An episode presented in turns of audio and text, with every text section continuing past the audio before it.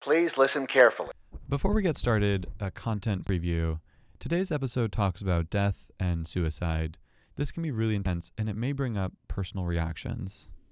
If you are having thoughts about suicide, there is help available, and this is the time to talk to someone you trust. In the United States, the National Suicide Prevention Hotline is 1 800 273 8255. That's 1 800 273 8255. There's also a crisis text line 741 741. If you're in another part of the world, you can also type suicide prevention into Google. We care about you and we want you to be safe. Thanks for listening. On to the show.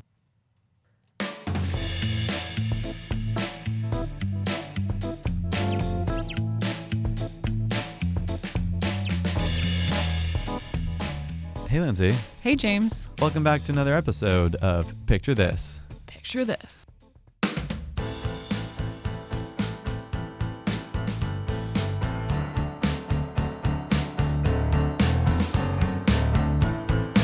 We're talking about 13 Reasons Why, the popular Netflix show that has come out over the last couple of years. And we're talking about it from a psychiatric perspective. Yeah, and for today's episode, we're going to be focusing mostly on reactions to suicide. How does one respond when someone they know has attempted suicide? This really stood out to me as I watched the different episodes, which each one was kind of focused on a different character by and Mhm. large. And I just noticed that they reacted so differently. For instance, there's this character, Alex Standall, who's the young guy with sort of bleached hair. And he gets really angry afterwards. Like, this Mhm. happens, he punches someone. I think he engages in some kind of risky behaviors, like Mhm. driving really fast. Yep, exactly. He also, at the end, really reacts with, I would say, like an intense violence as he like shoots himself. Yeah. Yeah, so that's like a really intense reaction that's filtered through this lens of anger and violence. Right. And so that is one type of reaction that someone could have. But there were Mhm. other people on the show that had different kinds of reactions. Yeah, for instance, there was this character, Courtney, who was the student body president She reacted really differently, right? I don't want to make a big deal about this inwardly, but then outwardly, I'm going to start this fan club. I'm going to set up this memorial, this very picture perfect. This is what I think people expect the response to be. Right. It was like this outward altruism, but kind of an internal, like minimizing how much this probably is actually impacting her. Exactly. There's a quote from her. She said, This was her choice. She did this to herself. Which to me really speaks to like a distancing, right? So, like, this mm-hmm. wasn't me, this was her. And I mm-hmm. think sometimes because suicide is so intense, it, the, the way people deal with it is by pushing it away. This was on them, not wanting to be involved. And the way she's doing that is, like you said, altruism, this sort of reaction formation, you might say. Right, absolutely. It's it, it's all done in the name of protecting herself, protecting Courtney from that deep pain that she is likely experiencing underneath all of the other defenses that she's engaging in. Exactly. There's a character, Tony, who plays a big part in this as well. He's the guy who drives the Mustang and is, I would call him like the guardian angel character. Yeah, he was like a magical person who just always knew when to show up. Yeah, exactly. the Which, kind that exists in movies. It right. seems like. say, it felt a little problematic to me, but I agree. uh, I need a Tony in my life sometimes. but Tony was actually present at the time of her death. We learned somewhat later in the series, which is a lot of what's fueled his uh, motivation to be this all knowing figure. There's a moment about two thirds of the way through the series when he tells Clay that this has happened and this is how he's involved. And he tells the story of what happened. He said, "This is what happened. Here, here's what I were. Here's I talked to her parents. The police did this. This is," and he uses a lot of detail. hmm For some people, telling the story of what they've witnessed or how they knew the person can be very healing in and of itself. hmm It's a way for your mind to make it into a narrative story that fits somehow, that makes sense. Right. It, I, it probably helps the person to process all of the complex emotions that are in their mind, and it, it helps them to make meaning of what they've experienced. Exactly. And for some people, talking about this is not helpful. In fact, it can be Mhm. kind of traumatic. Yeah, there's a range there. Yeah, right. For some people, talking about things is like, I'm going to relive this again, and it's going to make me more distressed. Was there someone in the show that did not want to talk about it? I felt like some of the group of, I would say, the, like the athletes, that was like Justin Foley and Bryce, Mhm. were were not interested in dealing with it. I think in part they were worried about the repercussions for themselves, which may have been a big part of it, but also even with just people internally, they still felt like they weren't actually addressing it, the- it to me. Mhm. And then there's Clay, who's clearly the other half of the protagonist's story. And he deals with this in a lot of different ways, and it fluctuates over the arc of the series. At first, there's a lot of searching, right? Why did this happen? That I think is a very normal kind of way to start. Mhm. He then goes through this arc where he's feeling really dysregulated. Yeah. He's all over the place. He can't sleep. He's thinking about this all the time. He drops his other obligations. He starts hallucinating at one point and is losing touch with what's going on. Also, not uncommon. Like, that is Sure. also a very recognized response to someone's death. Yeah, eventually it seems like he's able to kind of get through that more intense period where he was more dysregulated and he becomes more focused on almost kind of achieving justice for Hannah in some way as though like that's going to heal his pain. Exactly. He, there's a one point when he's talking to his mom outside a police station and he's saying, I didn't know how empty I would feel. And then he says, It's like part of the world is gone and everyone else is moving on. There's nothing I can do. I can't save her. I can't bring her back. And I'm feeling really useless, Mm. is what he says to his mom. Mm-hmm. And that sense of emptiness, that sense that like something's gone, there's just, there's like a helplessness. I think that often comes especially with suicide and the sense of like feeling really useless, which speaks to your point, which is people funnel that then in different ways, Mhm. ways, right? Mm-hmm. Some people it leads some people to feeling ineffective and hopeless and somewhat depressed, and it leads other people into action. I'm going to make this right. mm-hmm. And there's several things where he himself takes revenge. Like he takes that picture of the guy and he uh, like uh, does a couple of other sort of like mean things to people in order to like quote make this right. And then he also gets Bryce, the athlete that raped Hannah, d- uh, to confess what he did and tapes it. And it seems like they're going to turn the over those tapes to the court, or it's suggested that that may happen. But Stay tuned. suggested. We've talked about, you know, only a few different characters, but already each one had a really different response. And I- I mean, is that normal? Like, does that fit with your experience? Did the show do this right? I think it did. It portrayed, like you said, a wide range of reactions, some very extreme, some less so, and all of all of those reactions are common. And it's normal to have a different response depending on what's going on in your life at the time of the person's death.